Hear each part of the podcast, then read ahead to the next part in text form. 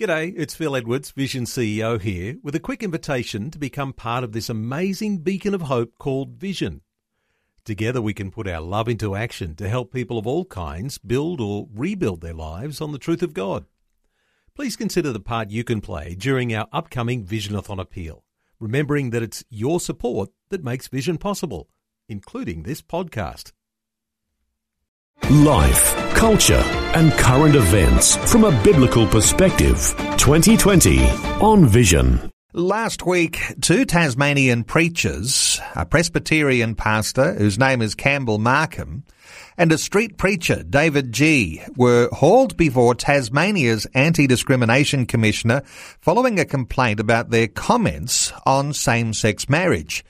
David Gee works as an evangelist with the Cornerstone Church in Hobart. He's doing that one day a week. He also works a further day and a half funded by the street evangelist ministry called 513.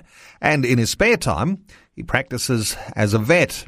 Uh, let's get an update on what's happening with David Gee. Hello, David. Welcome to 2020. Hello, Neil. It's good to see you. David, this coming Friday is a significant day. It's a day you'll be having what they call a conciliation meeting. And that's endeavour, I imagine, to try and work things out because you're in the middle, you're embroiled at this moment in quite a significant and even heated dispute. Is that the way you'd describe it? It's a long standing heated dispute, to be honest with you, Neil. This dispute has been going on for quite some time with the young man Samuel Mazur who's involved in this. I've been working in the the mall in Hobart for quite some time, sharing the gospel there through Bibles, gospel literature, one-to-one conversations, and preaching. And almost from the day that I began doing this work, Samuel has been coming along to oppose the work. So this is the latest phase in a, an ongoing battle. Uh, so, having made a complaint about your being there uh, on a street in Hobart, and you have a table set up, uh, but having mm-hmm. made that complaint, uh, the Anti Discrimination Commission has uh, called you to appear before it. Is, is, that the way it works? Is that a little bit like appearing in court? Similar. Uh, it's not part of the normal court system, but what essentially happens is they receive a complaint, they consider it, and if they think it's worth investigating, they will then notify, in this case, myself and Campbell, and then there's a process that you work through where my uh, Campbell and myself were asked to give a response to the allegations. There was about 18 originally. It's been reduced to 17. And once that response is given, there's an opportunity to have a meeting to try and sort things out, uh, a negotiation between the different parties, and then from there, if it can't be sorted out, it goes to a, a full court of law. I suspect for listeners hearing that there's another case like this before the Anti-Discrimination Tribunal in Tasmania. They'll be reflecting on a recent case, that of the Catholic Archbishop Julian Porteous, who distributed a booklet to Catholic schools outlining a Christian teaching on marriage and family. And uh, he himself was the recipient of a complaint and a long drawn out process. Uh, do you see yourself a little bit in a similar light to, to what happened to Archbishop Archbishop Porteous? It's very similar in some ways. In other ways, it's actually quite different. What Archbishop Porteous was facing was a response to a printed um, leaflet. What Campbell and myself are facing is actually a much, much broader set of allegations touching on a sermon that I preached in church, things that come from my blog that I write for Operation 513, Campbell's blog that he writes for the church, and also from literature that I hand out on the streets. So, on top of that, there's also private conversations that I've had with Samuel, as well as conversations that I've had whilst preaching on the streets. So, it's almost every realm of Christian activity is touched on um, so it's much, much broader than what Archbishop Porteous was facing. And David, this is a story that's continuing to develop, isn't it? And given that this week uh, those decisions about the Liberal National Coalition holding to a plebiscite. And there is going to be a debate uh, over these issues continuing to do with uh, same-sex marriage and the contrast uh, with a Christian view of marriage, a Christian view of not being ashamed of the gospel of Jesus Christ. It is a developing story. And do you see this as some way timely that this major development uh, has happened with you at a time when the whole debate over marriage is about to go into overdrive? In some ways, it is very much to be expected, Neil. When when we see these sorts of opposing forces coming against the Christian worldview, we shouldn't be surprised that it comes from many points of view at once. And what I see happening here in Hobart is an expression of what is Australia wide. Um, this is an attempt by not necessarily a, cons- a, concerted group of people. They're not they're not all organised together. It's not quite like that, but it's definitely something I believe that the enemies of Christianity are pushing all together to to see Christianity stopped in being able to make comment when it comes to issues of sexual ethics, um, to share the, the Christian gospel message, but also to be able to say to people, look, this is the godly way to do life together, the way that will lead to people being blessed, the way that will lead to our children being blessed. And it's not disparate parts of things. This is all tied together in the gospel. This is all tied together in God's word. And in some ways, I'm not at all surprised that it's, it's coming around the same time. And I, I, I genuinely praise God for the opportunities that this has raised because it gives myself, it gives Campbell an opportunity to speak into a situation where otherwise we would not be able to. Um, because of some of the interest that this has generated, we've been able to have gospel conversations with all sorts of different people that otherwise might not have showed an interest.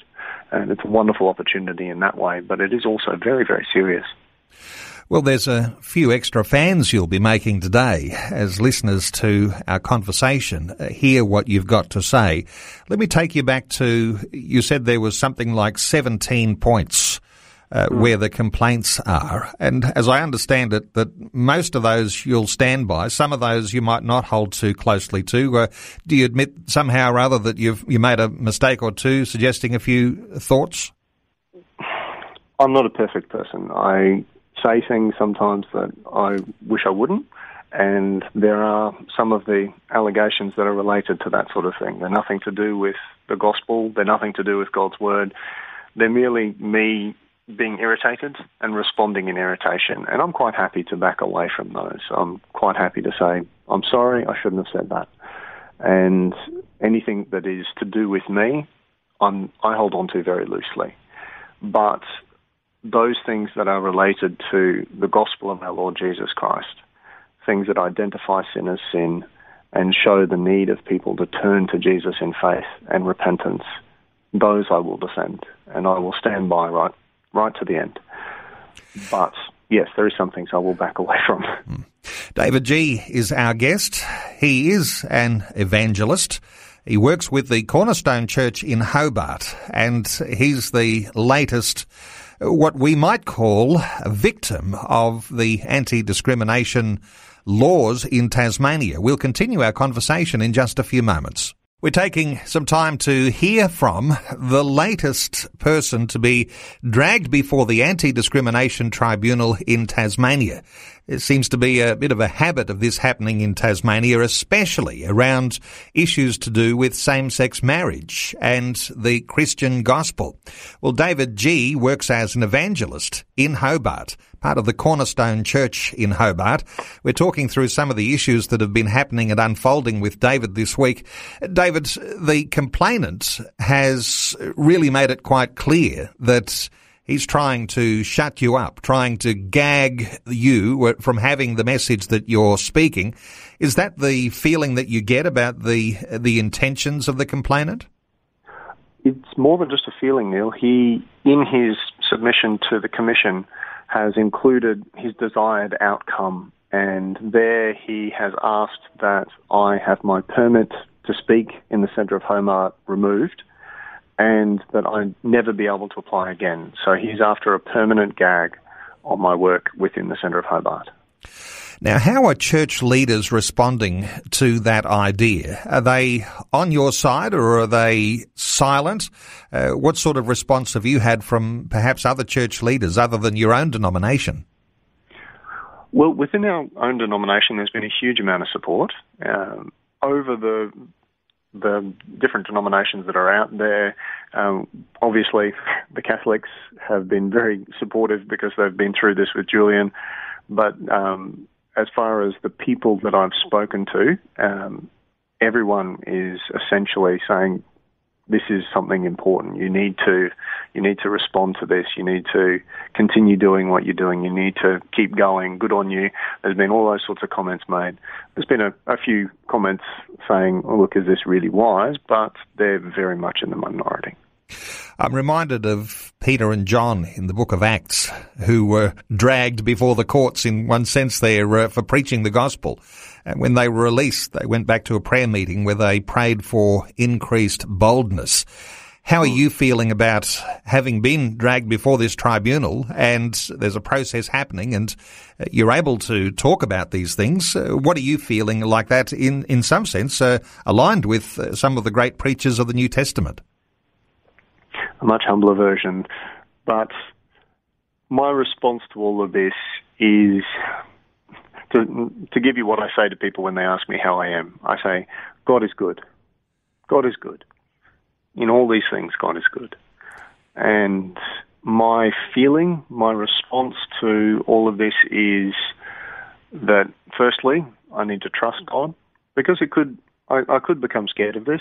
I could you know, become concerned for myself and my family, but I need to keep my eyes on Jesus, keep my eyes on Him who is in control of all of the storms of life. I need to my, keep my eyes on Him, and that is what I continually come back to now. I need to look at Him because He's the one who's in control. David, some people will think that being a street preacher or someone who sets up a table and hands out Bibles and talks to people about faith is something of the past. You know, people are on social media. What's the value of actually being flesh and blood, standing on the street corner or at your table there in Hobart's speaker's corner? What's the value of being there on the street? What's your encouragement to others? I would encourage others in two ways. First of all, for themselves. I have found it to be a rule in my life and the life of those who have gone out with me on the streets that if you are willing to go out and speak to strangers, it makes you more eager to speak to the people around you who are your friends, who are your neighbours. And it makes you more able because you've had that awkward moment where you're not quite sure what to say and you realize that God carries you through it. So, firstly, for themselves, I would say get out there and start talking to people, give it a go. You might not get it perfect the first time, but that's okay. Yeah. God can use even our mistakes. And secondly, I would say, from the words of Charles Spurgeon, a defense doesn't need to be given for preaching out of doors a defense needs to be given for saying you shouldn't preach out of doors. The precedent for street preaching, for preaching on, you know, parks and all of the different highways and byways is everywhere in Christian history. Some of our greatest revivals have come about because ministers took to the streets. And I would say, from the theological side of things, this is something that our Lord did. This is something that the apostles did. And so I'm seeking, in my own small, humble way, to follow that. David, let me ask you about some practicalities, and I hope you don't mind. But uh, do you need to engage a lawyer when you appear before an anti discrimination commission? Are there some expenses here that you may need some help with. I suspect you might need people to gather around. You might need a few friends. There may be those who are listening to our conversation today who would like to take up your case and be your friend. Uh, is there any need like that for people to uh, be responsive? There is. There definitely is. I would encourage people to do a few things. Um, if you would like to contribute, I like to keep things in order of priority. And the first priority in all of this is that they pray. They need to be in prayer. Um, that is our greatest need, and that will be the need that continues all the way through this process.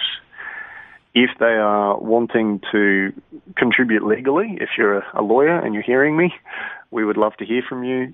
We have got a legal team from the Human Rights Law Alliance and uh, a few lawyers from here in Hobart who are coming together to support us and to provide legal advice. So if you're wanting to contribute to that process, um, I'd be more than happy to hear from you. It'd be wonderful. But as far as finances go, if people feel led to do that, Neil, I I would be happy to do that. Um, I would be suggesting someone contact me by email um, or alternately contact my pastor, Campbell Markham, via our church website. And um, we can talk about how to do that. To be perfectly honest, this is very early in the piece, so we're not we're not actually organised anything on that front just yet. Okay, well, uh, we're talking about the Presbyterian Church uh, in Hobart. Uh, it is a specific Presbyterian church, the Cornerstone Church in Hobart. What is the website uh, for people to link with you if they are able to help, David? It's cornerstonehobart.com.au. Well, David, uh, certainly, as I said, you'll be making friends because as Christian believers recognize that a brother in Christ is being hauled before the authorities, and in this case, the Anti-Discrimination Tribunal, because you're a preacher of the gospel, uh, it sort of elevates you to an extra uh, level, and I know you'll humbly accept this as uh, almost a level of hero status, and uh, setting a great example for what believers need to do when they are thinking of their own courage and their own boldness when it comes to standing for the things of God, for not being ashamed of the gospel of Jesus Christ. And uh, David, thanks so much for talking to us today. Uh, we'll try and monitor the events as they unfold with you. No doubt we'll be talking on another day, but thanks so much for taking some time to share your heart with us on 2020 today. My pleasure, Neil. Thank you. Before you go, thanks for listening. There's lots more great audio on demand, or you can listen to us live at visionradio.org.au. And remember, Vision is listener supported. Your donation, large or small, will help us continue connecting faith to life for hundreds of thousands of people across Australia and around the world. Learn more or donate today at visionradio.org.au.